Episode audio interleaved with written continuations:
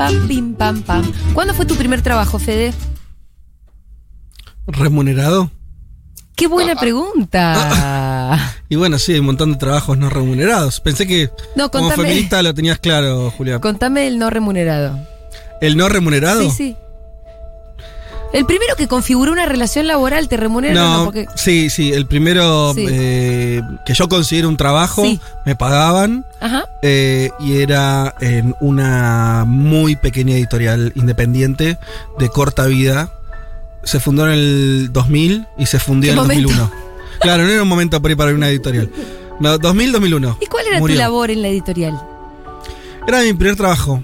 Era el la típica Sí. situación como nos pasa ¿Hacías acá café? con eh, algunos de los, eh, Sí. de los- ya ex niños, pero cuando ingresaron que Sí. y hacía de todo, me equivocaba mucho, perdía cosas de valor.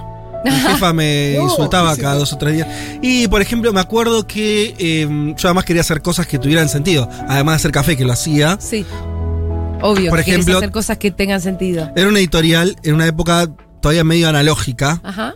Entonces había fotos Sí. que había que buscar para un libro Sí. y me las daban eh, ¿En papel? En papel. Bueno, yo Ah, per- tipo de la serie del Diego, que a la la Total, total. Me, me acordé de lo mismo. Bien, bueno, sí, perdí uno de esos rollos. Uh, eh, que era. Mira, si no me falla la memoria, porque yo. Era un libro sobre la televisión argentina. ah. Tenía que ir a buscar alguna de estas fotos a casa de famosos. Fue la casa de Silvio Soldán. ¿En serio? ¿Cómo no, me estoy enterando ahora de esto? ¿Y lo viste a Silvio? hablando Por supuesto. Un año entero de Silvio y nunca te metiste a ¿Nunca decir. contaste No esto? cuento todo yo. Espero los momentos. Ah, Y mm, me dio fotos de él, sí. joven. Y yo creo que esas fueron las que perdí. ¡No! Y te digo cómo las perdí. Es Eh, tremendo lo que estás contando. cruzando un. ¿Cómo vas eh, a perder fotos de Silvio Soldán? Viste que a los ¿Qué 19, hiciste? ¿Pero las 18, apoyaste para tomar un café y te fuiste? ¿Se te cayeron y- del bolsillo? No, se entiende. peor, peor. Las estaba viendo justamente porque era alguien famoso. Entonces las estaba viendo antes de llegar a la oficina Sí. y se me volaron. No. Eh, ¿Viste un, eh, por un, Por un el paso, un, paso de por arriba de las vías de tren Pará. abierto? ¿Sonaba esta música realmente? Mientras. De pronto se me vuelan. Y veo que, caen, caen como las vías de tren. Yo no tenía eh, un lugar inaccesible. Y como eh, situación de empleado que empieza a sufrir en su cabeza por Sí. lo que me van a putear. ¿Y sí? Y sí, ¿No Sí. volviste a lo de Silvio a decirle, Silvio, no tenés otra foto? no, es que ahora el recuerdo se me. No sé si fueron esas las que perdí u otras, pero daba lo mismo. Era, era esa, Sí. eh, es- ese tipo de trabajo de. de medio chepibe, pero Sí, yo sí. trataba de hacer otras cosas más. eh, también, Vos como a me los tres meses interesaba. ya estabas mandando, seguro, Fede, si te no, conocemos bien. no, era toda gente grande que me estaba llevaba armando 15 o el 20 premio años. novela de la editorial. Ya estabas armando el premio novela. No, no. Che, Rolo, ¿tu primer trabajo? Eh, bueno, yo sabes que primero me quería acordar que, eh, ¿sabes que esta canción estaba sonando Sí. cuando choqué con el, cer- con el ciervo en Bariloche? ¿Sonaba esta canción? Sí. O sea, era el soundtrack de Forrest Gump Ah, y, y justo estaba lupeado y en el momento que estaba sonando esta canción chocamos. Pero en esa parte, más como, no la no el pianito del principio. sí, sino el tararara cuando sube. Sí. Eh, bueno, mi primer laburo en realidad fue una especie de, de proyecto independiente. No Sí. estoy hablando de venta de jugo en la puerta de mi casa, pero sí hubo una situación en la que mm, teníamos que tener un libro para el cole y eh, la mina nos dijo, la profesora nos dijo, podíamos o, ¿cómo se llama esto? O comprarlo o sacar fotocopias, que ya tenía uno, por un libro difícil de conseguir. Sí. Y yo levanté la mano y me acordé que, lo de, que donde trabajaba mi papá, o sea, en la oficina de mi papá había una fotocopiadora. Sí. Entonces dije, bueno, tipo, yo me ocupo de sacar fotocopias y se las vendo al resto y a un buen precio. A toda el aula. Sí. Ajá. la diferencia, porque aparte no tuve costos de. sí bueno, pero esa fue, yo. pero eso fue una changuita. No, yo te estoy preguntando por una relación laboral. No, en relación laboral, en pasantías. ¿Una pasantía? Sí, tipo de cadete. Año eso 90. bastante. Año 90. o principio del 2000, ¿no? Esplen- esplendor. Ah, no, no. eso también, eso también. Ahí laburé de cadete, pero ya más, eh, menos tipo pasantía y con por ahí un poquito más, unos meses también. Pero sí, sí, más de cadete. Ese fue mi primer laburo, fue de cadete. Sí. 1560, eh, perdón, 1540 66 000. 1540 66000 es nuestro número WhatsApp y ahí también queremos sus experiencias de primeros trabajos, remunerados o no. Y también la pregunta es si acaso sentís que te sirvió de algo aprender a servirle el café a otra gente. Por supuesto, a mí me sirvió. ¿Sí? ¿Sabes? De hecho, me acuerdo de ese trabajo aprendí que el café Ajá. ¿Te sirvió para hacer, para hacer- aprender a hacer café, Fede? ¿Te sirvió para la vida laboral? No, sí, pero eh, lo del café de verdad es el sensaciones es violeta. Sí. Es ese y no otro. Ah, eso es lo que aprendí. Porque por eso llevé otro y nada, ¿sabes qué, nene? No, Ah, no es Y ese. al día de hoy sigue existiendo el Sensaciones Violeta. Sí. ¿Qué es Cabrales? Es más caro, pero es mucho mejor. Ah, ok, ok. Em, yo tuve, bueno, fui moza en casamientos, me pagaban en efectivo, toda esa parte más negra, pero fui pasante en Radio Continental, donde fui productora, y me pagaban una parte del sueldo con ticket canasta y otra parte con una platita. Pero era mínima, mínima, mínima la platita. No era ni de subsistencia, era de, de completar lo que papá y mamá me mandaban por mes. Iba todo para Víctor Hugo, Magdalena y. Y obvio que sí. Pero yo sí tengo que reconocer que en esa pasantía aprendí. Porque aprendí a ser productora de radio. No, aprendí o sea, del mundo de la radio, la- boludo. Era pasantía de periodistas, es un montón. Claro, pero además, justo yo creo que también debe haber pasantes también en el mundo de la radio en donde te hacen hacer el café, volviendo a sensaciones cabrales. Y a, y a mí justo me tocó una en la que me hacían laburar de periodista, como yo hacía mis propios informes, cortaba los audios, hacía las entrevistas, escribía los guiones. Fue como medio extraño, pero también existe. Nos vamos a entrar un poquito en la polémica. Ya se estuvo comentando en esta radio, Jofé le hizo una columna creo que el domingo pasado, Poli también hizo su hizo lo propio. Tengo ideas antipáticas, me parece. Vos vas a estar un poco a favor de lo que se llama Escuela del Futuro. Bueno, vas a estar en contra de la mayoría de los audios que recabamos de expertos para hoy, pero está bien. Igualmente, yo creo que hay una un poco, polémica. dije un poco Sí. y no, no, no, ni, ni de cerca del 100% de, de la medida, no. ni cómo se tomó, ni, ni cómo, ni las características. Pero hay algo que me parece que está bueno no quedarse en una posición tan cómoda de estoy decir. recontra- "Ña, ña, ña, ña". Estoy recontra de acuerdo. Creo que, obviamente, hay un problema en el empleo joven. Creo que al mismo tiempo, yo misma estoy defendiendo la pasantía por la que yo pasé. Y eso que me, pagaban en ticket canasta. Eh, para mí fue una inserción en el mundo laboral, Sí. sin ninguna duda. Además de que aprendí a trabajar en radio, hoy tengo una radio. O sea, Ah. alguna, alguna Algún vínculo hay, vinculación es posible que haya. Eh, entonces, no estoy en contra totalmente de la pasantía, siquiera de la idea, pero A pesar de que esta radio no la usamos. eh, en esta radio no usamos el tema A pesar de que nos la ofrecieron 58 mil veces. Sí, incluso Pasantes, ¿no? gente que quiere laburar de tal. Dice, Claro. che, voy, yo trabajo gratis, hago lo que me pidan, no importa. O sea, de ese tipo de ofertas tenemos un montón y me parece que casi por una cuestión de principios nunca se nos cruzó siquiera por la cabeza. Eh, al mismo tiempo defiendo mi experiencia personal de la pasantía. Lo que pasa es que es una práctica sumamente peligrosa. No, ¿Por y qué? ahí se dieron, y ahí se dieron muchas cosas que confluyeron, que vos decís, bueno, estabas en la edad en la que ya sabías lo que querías. Sí. Eh, o más o menos. Estaba estudiando en TEA, no es que era una nena de Estabas 18 estudiando- años eso, tampoco, estabas- ¿eh? Estabas estudiando en TEA, era en Radio Continental, haciendo un laburo de periodista que hoy te sirve, que hoy te, tiene un montón de cosas ahí metidas. Sí. Es diferente que a vos te hubieran tenido haciendo, solamente haciendo café. Es Obvio, diferente si es obligatorio o no, es diferente si te pagan o no. obvio. ¿Tenés, tenés ahí el, perdón, Fito, tenés Sí. ahí el resumen de, de- de- Sí. cómo es para. Tengo algunas cosas, tengo un punteíto de cosas. Eh, bueno, esto fue un anuncio hecho por el jefe de gobierno Horacio Rodríguez Larreta y mm, la ministra de Educación porteña Soledad Acuña, célebre por un montón de otras cosas también. Em, tiene que ver con prácticas educativas para todos los estudiantes. Serían 29.400 chicos que se van a ver afectados por el plan de gestión pública y privada. Las prácticas educativas tendrán una duración de 120 horas cátedra que se distribuirán a lo largo del año, del último año. Eh, ellos dicen que les le permite a los estudiantes desarrollar nuevas capacidades, tomar decisiones con autonomía y estimular su creatividad, pensamiento crítico y su potencia de trabajar en equipo. Obviamente que las prácticas no contemplan remuneración para los estudiantes. No hay mucho más detalle que esto. Es decir, hay unas cuantas preguntas que son bastante fundamentales que tienen que ver con qué empresas, qué lugares, qué prácticas. o Porque sea, si es para hacer papas fritas en McDonald's, gratis, para McDonald's, por poner un ejemplo muy, muy Mm. burdo y radical, bueno, entonces ahí tendrías un problema porque no tiene que ver, nada que ver con lo que ellos se supone que están fomentando que es parte de una currícula educativa y que en realidad tiene que ver no solamente con la vinculación con el mundo laboral, sino también con tu propia formación, etcétera, etcétera. Bueno, y también está esto de que si una cosa es que no sea pago y otra cosa es que, que además incluye un gasto para el pasante. Bueno, claro. Porque no es lo mismo, digo, hacerla a una distancia, tener que transportarte. Si, si no hay ni viáticos, si no hay ni Claro. viáticos ya es un problema. Eh, también es otra pregunta que habría que hacerse.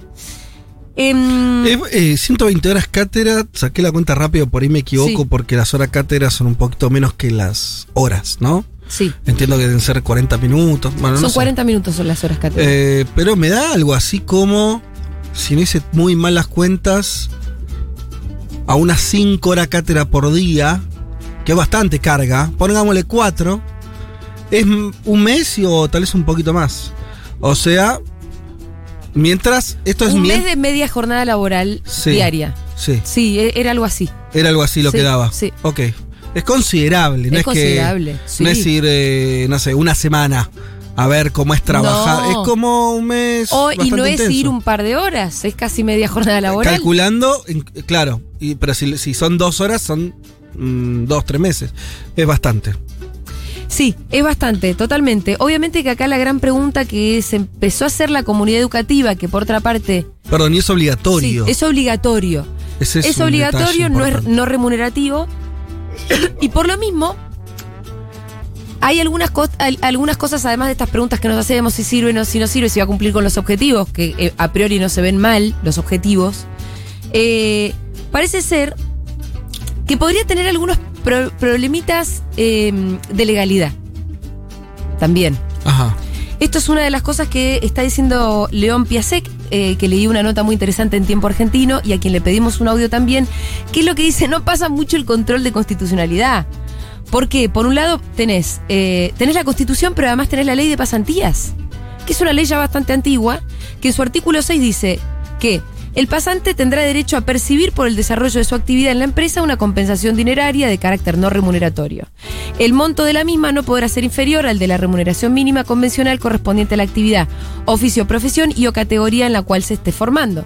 A esto, Soledad Cuña lo que contesta es, pero no son pasantías. Ojo, Claro, es parte de la currícula y del aprendizaje. Y, pero ahí donde dice, pero en- en- otro de los principios del derecho es que tiene que siempre regir la primacía de la realidad. Que es que si toda la situación se configura como una relación laboral o como una pasantía, es una pasantía, no importa que vos le pongas otro titulito, no vas a zafar con otro título, cuando en realidad se configuran los hechos otra cosa. Vamos a escuchar el, el audio de, de León Piasek. Es el último, Diego. en relación a los anuncios de la reta y su ministra de Educación, Acuña, en forma improvisada y sin precisiones de prácticas laborales estudiantiles, tenemos que decir que, en primer lugar, por estas mismas expresiones, serían obligatorias, se quieren imponer de una forma ilegal y compulsiva a los estudiantes que tengan que pasar por estas prácticas laborales o pasantías para aprobar su curso lectivo y además gratuitas. En ninguno de los casos pasa el test de legalidad y constitucionalidad.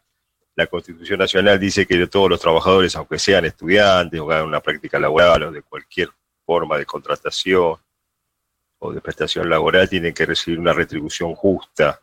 El trabajo no se presume gratuito. Y además, parece que no conocen la, la provisión de trabajo infantil y la protección de adolescentes, una ley que protege a, las personas menores de 18 años en toda su forma, aunque se, eleva la admisión en el trabajo para mayores de 16, el trabajo debe ser remunerado y tiene que tener la autorización de los padres, así que de ninguna manera se podrían instrumentar este tipo de prácticas laborales. Y además si se instrumentaran, debía estar, debe haber un consenso con los sindicatos, con las empresas, con los propios estudiantes, en un contexto donde lo que sí surge claramente que hay muchas falencias a, nivel educativo, tanto en el primario, secundario, muchas vacantes, falencias de todo tipo, por lo tanto, parece ser solamente un anuncio marketinero y que no va a poder ser implementado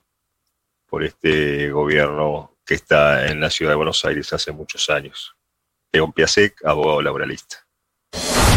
Bueno, él decía que no ve que se pueda llegar a implementar, por un lado porque no pasa los controles de constitucionalidad, pero además también hacía mención un poco a que a cómo fue comunicado, a que no fue para nada discutido, y esto es una eh, actitud muy re- reiterada por parte del gobierno de la ciudad, ¿no? Como cuando implementan medidas de todo tipo, no nunca lo consultan con la comunidad que afecta.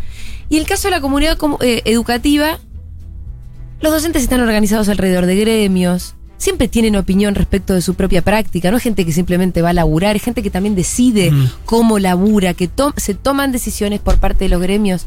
Y bueno, ni hablar también estudiantes, que como bien sabemos, eh, los centros de estudiantes de un montón de escuelas muy importantes de la ciudad de Buenos Aires son recontractivos.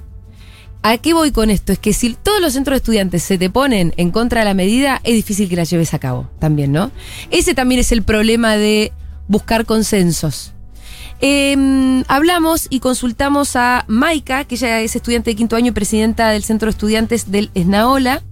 Y es interesante porque Maika no es que de, de una, así como vos, eh, quiero decir, de una no dijo, no, esto está mal, esto es Mm. trabajo esclavo. lo- No, lo que dijo fue, la verdad que para nosotros es una preocupación, cuando uno está en quinto año, ya empieza a pensar en el mundo laboral, es una preocupación. El problema, entre otras cosas, es el cómo se planteó y algunas cosas más. Escuchemos el primer audio de Maika. Con esto último de las pasantías, o sea, lo primero que tenemos que poner en duda es el momento del año en el que sale la propuesta y la manera. Una vez más, por la tele, por publicaciones de Instagram, ninguna bajada concreta a los pibes, ninguna comunicación concreta con los docentes y las escuelas. Me parece que es muy importante generar esta comunicación que no se dio en el 2017 con todo el conflicto de la secundaria del futuro, porque es algo que claramente viene de la mano con la secundaria del futuro.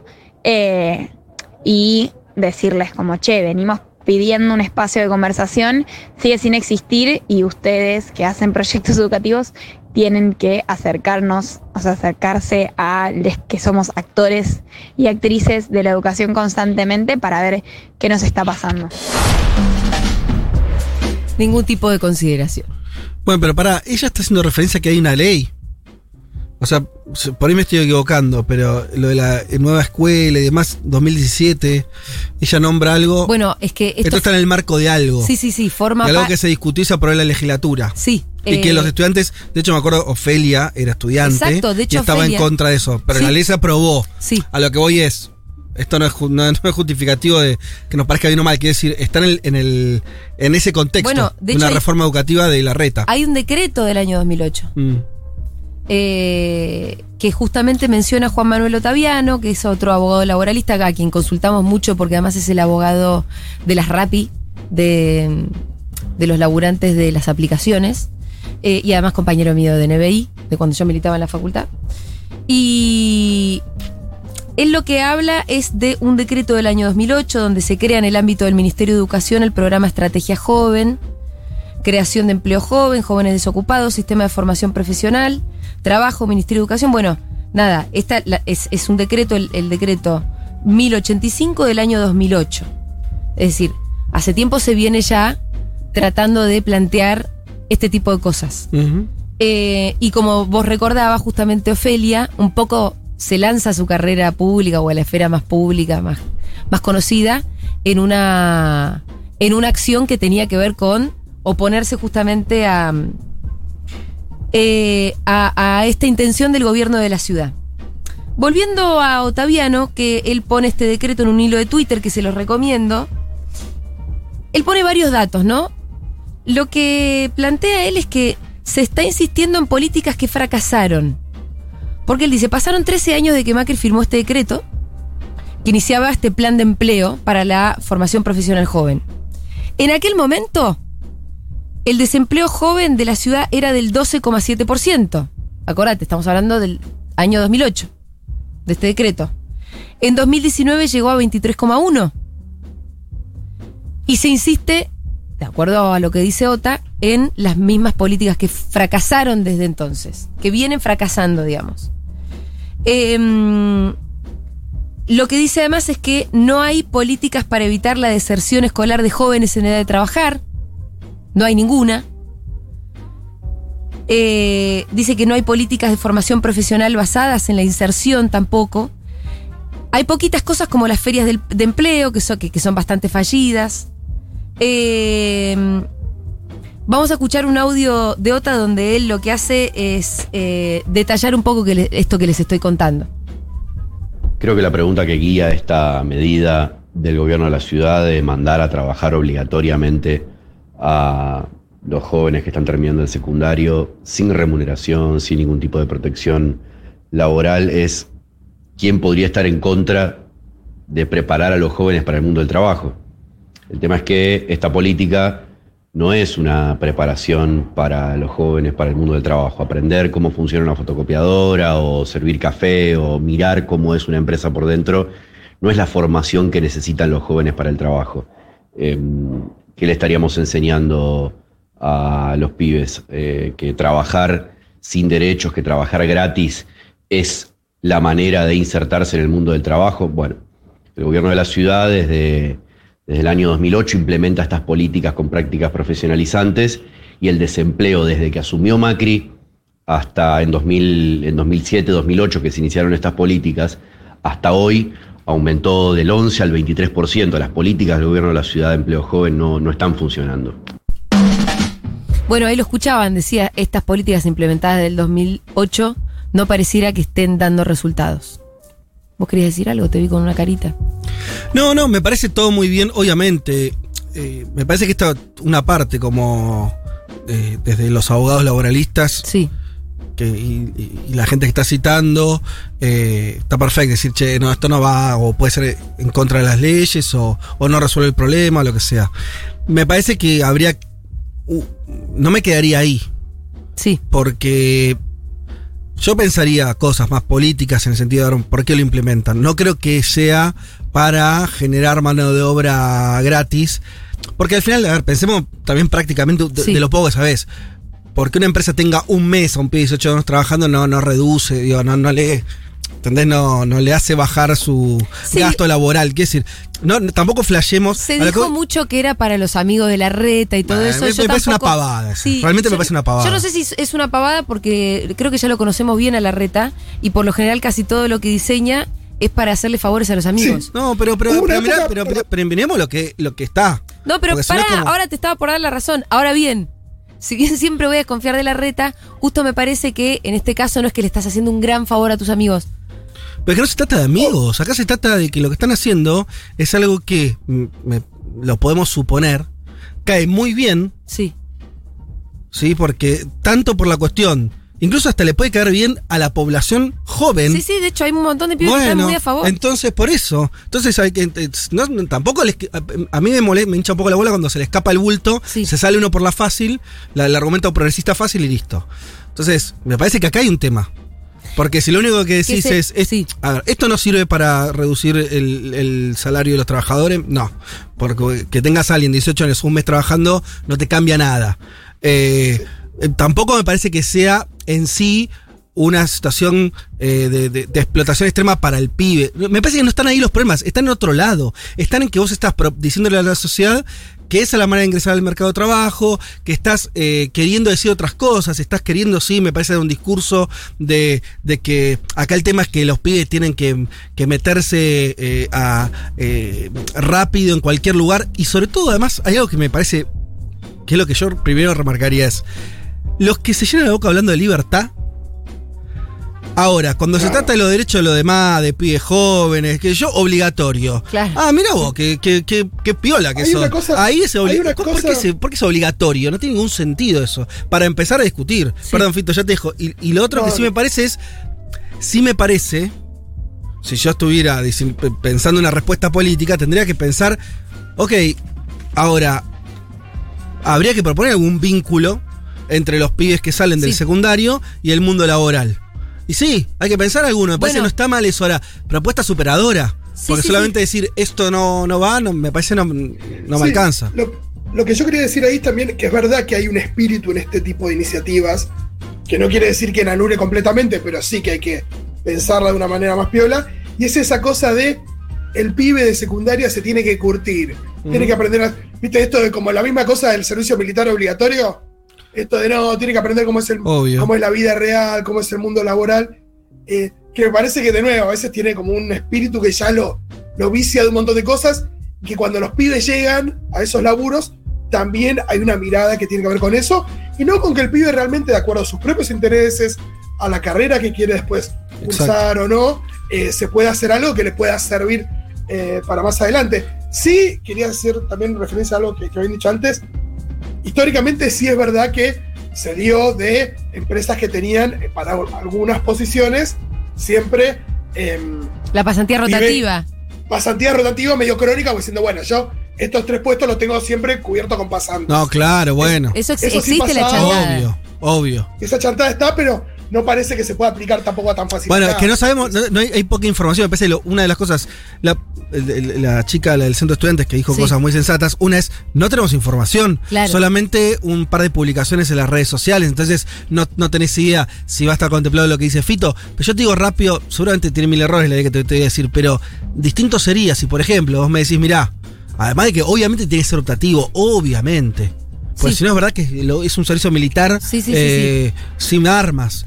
Eh, pero, po- ¿por qué no? Por, eh, distinto sería si, no sé, eh, desde el Estado vos incentivás que ese empleador que tuvo durante un mes a alguien Que se lo quede. enseñando, si, vos, si, si toma al mismo pibe que estuvo en su empresa haciendo un laburo no remunerado durante 20 días, y bueno, lo contrata, entonces vos ahí le bajás una cosa, digo, incentivas. Ahí me parece que puedes empezar a pensar algún tipo de vínculo que sea un poco más real. Más real. No para la gilada. Sí, sí, sí, yo estoy de, acuerdo en absolutamente todo. También eh, hablamos con Otaviano y otra de las cosas que él decía es que eh, esto él también entiende que es un poco un blef. Además de las cosas que habla como desde el lugar de abogado laboralista, Sí, claro. ¿no?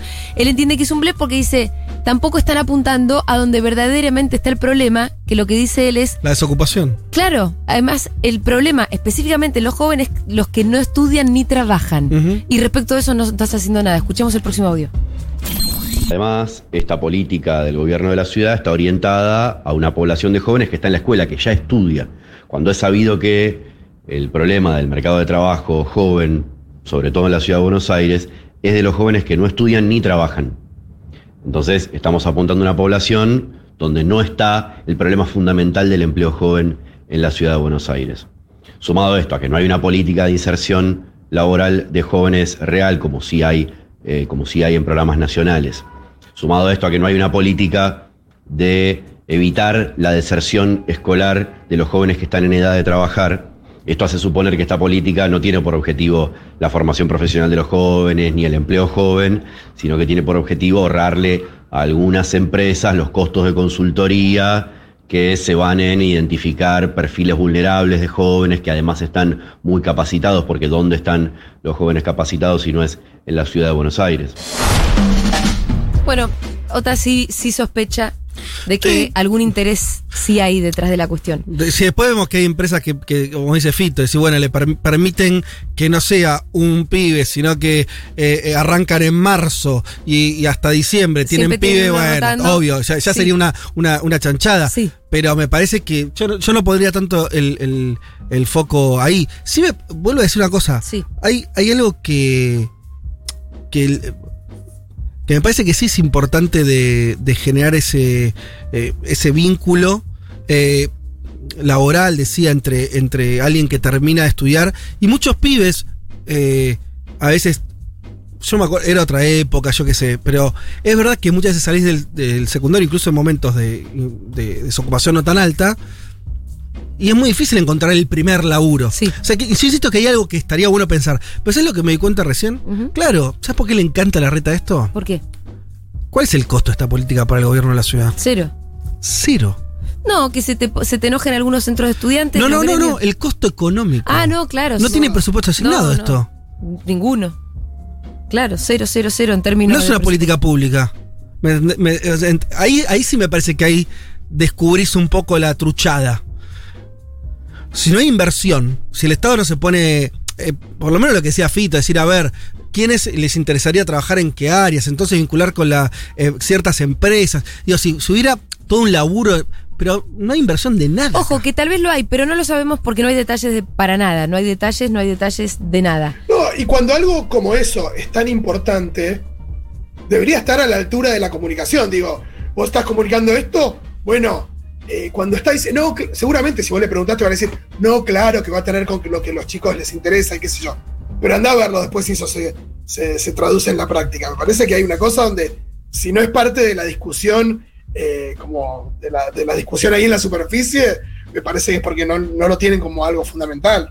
Bueno, Si no, livianamente esto, de que se den cuenta cómo es el mundo del trabajo. Y eso ya me, a mí me, me- me genera como bastante. Em, para que veas que no somos tan troscos, Maika, que es eh, la presidenta del Centro de Estudiantes del ESNAOL, a quien escuchamos hace un ratito, lo que dice, bueno, habría que tener una contrapropuesta. No se Claro. decir, no, a ver. Me parece que tenemos que preguntar también para qué, cómo, para quiénes, cuándo, qué van a hacer los docentes en esas prácticas, porque sabemos que detrás de un gobierno neoliberal como el de la reta, las tramoyas son con amigos, con empresarios, eh, y realmente por dónde pasa el interés para que los pibes vayamos y probemos qué significa el primer laburo joven. Es una realidad que los pibes ya trabajan, los pibes ya laburamos y no hay de- derechos, no hay leyes, no hay acompañamiento estatal eh, para el trabajo ya existente. Entonces, tener cuidado con la doble cara, porque así como nos proponen trabajo, después van y matan a pibes en la villa. Bueno, no era este el audio que yo estaba pidiendo de Maika, que era el de la contrapropuesta, se dieron cuenta que era otra cosa la que estaba hablando ella, cosas que ya estuvimos repasando por acá. Em, hay programas específicos relacionados con la juventud y con el mundo del trabajo a nivel nacional. Los hay. Eh, en el audio número 5, Otaviano lo recuerda un poco porque dice, bueno, no es que estamos diciendo que no exista tal cosa, hay, hay políticas mejores pensadas, mejor diseñadas a nivel nacional, por ejemplo. Desde hace varios años el Estado Nacional tiene programas especialmente dirigidos a la formación profesional, al entrenamiento de jóvenes para el trabajo. Y ejemplos de esto es el más reciente, el programa Te Sumo, eh, uno más conocido, más tradicional, que es como la base de varios otros programas, el programa Jóvenes con Más y Mejor Trabajo. Eh, hay otros, ¿no? Las becas Progresar, eh, el, el Argentina Programa. Hay muchos programas de inserción laboral de jóvenes eh, que, desarrolla el Estado Nacional. Y mientras tanto, en estos casi 15 años de gobierno de Macri y Larreta en la ciudad, el único programa, ni siquiera le podemos llamar programa, la única política para, para los jóvenes fue hacer ferias, ferias que generan frustración, ferias que solo sirven para inscribirse, para la remota posibilidad de que te llame una empresa que en el mejor de los casos va a contratar a los jóvenes para un trabajo precario. En definitiva, lo único que tiene el gobierno de la ciudad es una bolsa de trabajo eh, como política de inserción laboral de los jóvenes, además de estas prácticas profesionalizantes, que, insisto, de profesionalizantes no tienen nada porque no son remuneradas, no implican derechos y tampoco es un estímulo, implica un estímulo económico para insertarse en el mundo del trabajo o entrenarse y seguir aprendiendo. A la conclusión a la que llego yo es, hay que ver. Hay que ver cómo, hay que ver cómo lo implementan, hay que ver cómo lo hacen, hay que estar atentos Pero también. son muy malas las señales. Las La que señales dijimos, son- la obligatoriedad, Sí, son malas no dar señales. ninguna idea de derecho, no, no, no haber hablado con la comunidad educativa, eh, no haber, no haberlo, no haber dado ningún detalle. Es decir, si vos la tenés muy bien diseñada, bueno, das todos los detalles. Si se levantan un montón de sospechas enseguida, vos enseguida tenés que salir a contestar, no diciendo, no, es que esto no es una pasantía, diciendo, no se preocupen que acá lo que estamos elaborando es un sistema en el cual las empresas que vayan a involucrarse después los contraten y además tenga que ver con sus propios intereses, no sé, todas estas cosas que veníamos hablando. Eh, y además, obviamente, para quienes quieran.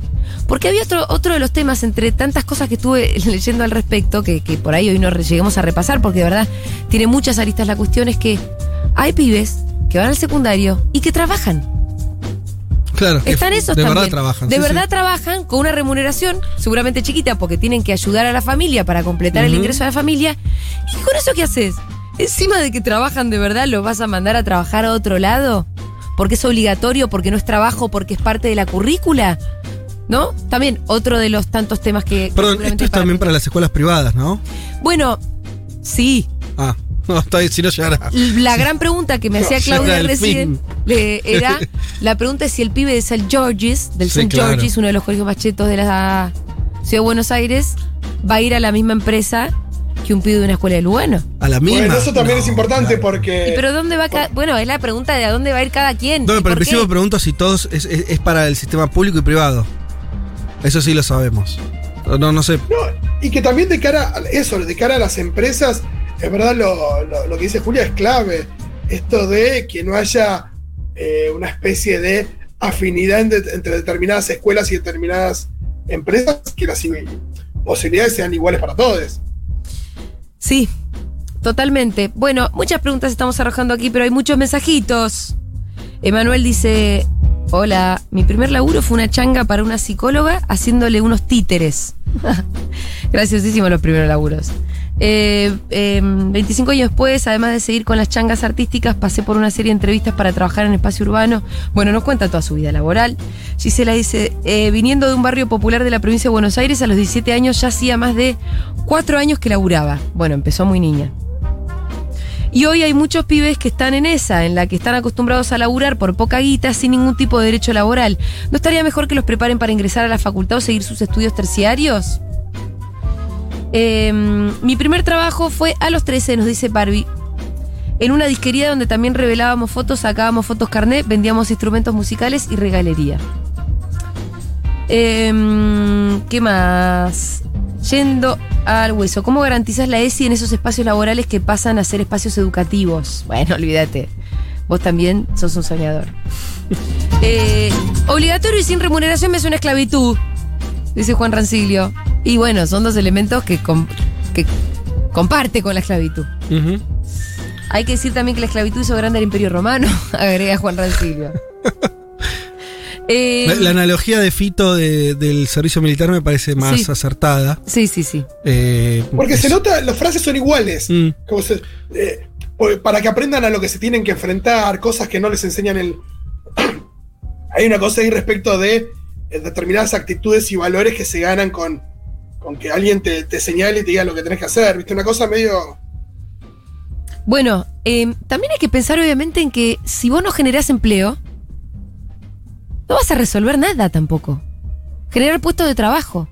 ¿Qué es lo que vas a resolver sin eso?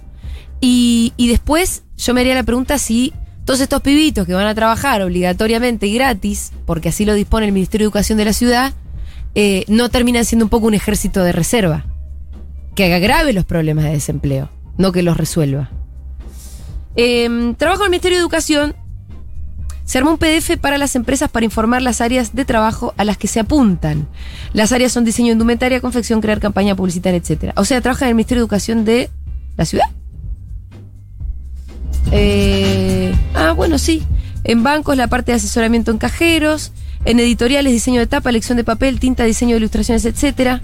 En gastronómico, creación de menú, cocina, atención al público. No suena tan mal, ¿eh? Hospitales, atención No, al público. Del banco me pareció pedorro. Lo del banco, asesoramiento en cajeros, es como.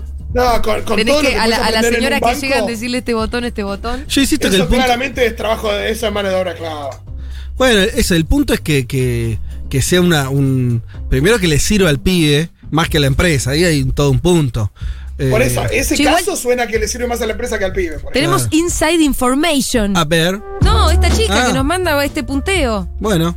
Eh, dice que en el primer borrador aparecía la opción de call center, mm, pero ahora no la ve. Ah, y Sara, y no, eso no pasaba, eso Hay no que ser, eh. pasaba. El que está ahí, el que está ahí que tiene algún escrúpulo y le levanta la mano y dice, che, ¿no les parece? No les parece que no Call da. center no da. Igual debe haber un chamullo acá porque dice hotelería. Creación de concepto. No. ¿Qué creación de concepto? Protocolos, organización, etcétera. Organización también es mover las sillas de acá para allá, ¿eh? Productoras, recursos humanos, storyboard, redes. No, ¿qué te van a hacer hacer un storyboard? No, te digo una cosa, me parece que ahí está claro que hay mucho Son que del lado de la empresa. Hay una, cosa, Sí, claro. hay una cosa que me parece que hay, hay mucho que depende de la buena voluntad de la empresa Total, sí, también. y que, y que eso, de nuevo, cuando las cosas dependen de la buena voluntad de las empresas, sabemos lo que pasa. Claudia, que es muy vivacha ella, muy vi- vi- vivaracha, dice que los van a tener que asegurar y que va a ser un negocio para las aseguradoras. Ahora ya le estamos Mirá, encontrando. encontrando todo. el business. Bueno, Encontrando el business. seguramente. Ahí, ahí, ahí esa te la creo más. Está bien. Bien, tenemos. eh, bueno, vamos cerrando, qué sé yo. Vamos cerrando. Ya eh, repasamos un montón de cosas. Mi única conclusión es que hay que ver. ¿No tenías un audio más de que querías pasar? ¿O No, tengo Ah, un audio de. Sí, teníamos al ministro de Educación, pero no lo estoy viendo acá. ¿Querés anunciar que la radio tiene un, una nueva persona que ahora se va a encargar de hacer el café? a la que no le vamos a pagar de ninguna Una manera. persona que va, que va a ir a comprarle eh, eh, latas de cerveza Eh, a Chango. Andy y una, una coquita ahora me vendría bárbaro, te digo, ¿eh? Alguien para decirle, comprame una cocuela. Che, Oh. No, lo siguiente, tenemos algo importante para decir. Tenemos la fiesta el viernes. Tenemos la fiesta el viernes. Fiesta Fervor, la fiesta de Futurock con la que vamos a cerrar el año. Ahora bien, también eh, estamos al tanto de la suba de casos, estamos al tanto que hay mucha gente que se está contagiando por estos días. Por suerte, con síntomas leves, por lo menos todos los que yo conozco, tranca. Evidentemente la vacuna está sirviendo mucho.